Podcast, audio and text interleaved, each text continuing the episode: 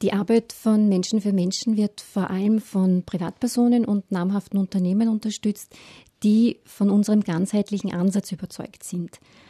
Wir finanzieren uns hauptsächlich über private Spenden, fast über fünfundneunzig Prozent.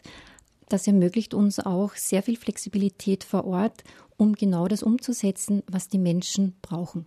Viele Spenderinnen und Spender unterstützen Menschen für Menschen seit vielen Jahren, sagt Alexandra Bigl vom Menschen für Menschen Vorstand. Zum Beispiel der steirische pensionierte Schuldirektor und Lehrer Peter Grasser. Ein sehr außergewöhnlicher Unterstützer ist der Peter Grasser mit seinem Verein Schule für Äthiopien. Der Verein finanziert mittlerweile die sechzehnte Schule.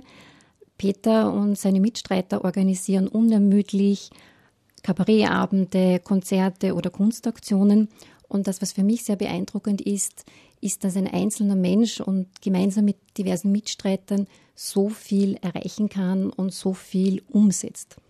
Damit alle, die spenden, genau nachvollziehen können, was mit ihrem Geld geschieht, informiert Menschen für Menschen Österreich regelmäßig über die laufenden Projekte.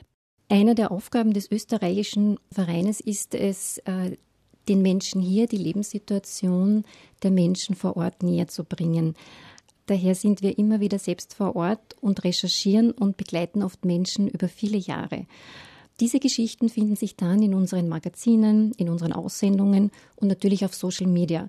Insbesondere auf Social Media kann man sich einen sehr guten Einblick verschaffen, wie das Leben der Menschen vor Ort aussieht.